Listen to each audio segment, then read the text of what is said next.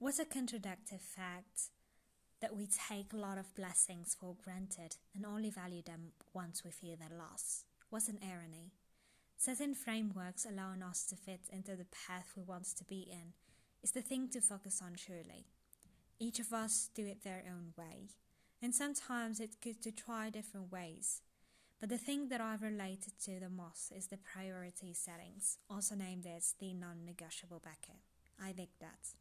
Especially being in a new phase that it's different from the studying phase.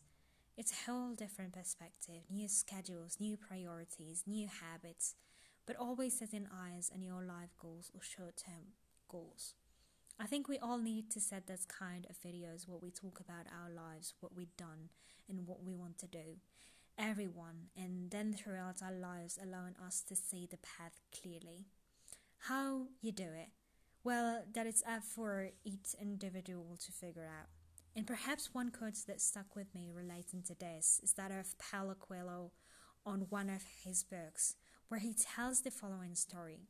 In summary, while on a hike over mountains and hard terrain, the guide tries to keep everyone together by maintaining the same rhythm. Unfortunately, that rhythm does not suit everyone. So instead of enjoying, many were just trying to keep up. So, what's more valuable is to walk on your own rhythm and enjoy the journey from your own views. Set your pace, value the views lying ahead, and simply enjoy. For it's not the destination that matters, but the journey. Plus, this topic hits me deep thinking about all the negativity surrounding us the wasted times, the misery. The day, days, I decided to change my vision is when I started progressing. My vision towards life itself, what we do, how, how we feel, our emotions, our actions, all of it. One question pops out clearly every single time when I die, would I be satisfied? This is mainly driven by the Mark Twain quotes The fear of death follows from the fear of life. A man who lives fully is prepared to die at any time. That fulfillment, that satisfaction, that qana'a, that comes from the smaller things, that joy that surrounds us, hidden under the shades of misery and sadness, how to extract it, how to inhale it. The mindset that we set for ourselves makes the entire difference.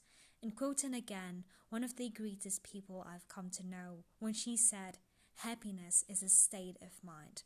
That's one walk that you take, that's one good laugh you have, that's one amazing song that you hear, that's one movie that leaves you wondering in the depths of your unconsciousness.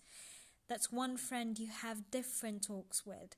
That smile of satisfaction you see on your parents' face. That's, that's, that's, all of that. That breeze of air hitting your face as you close your eyes to take a deep breath. Thank you.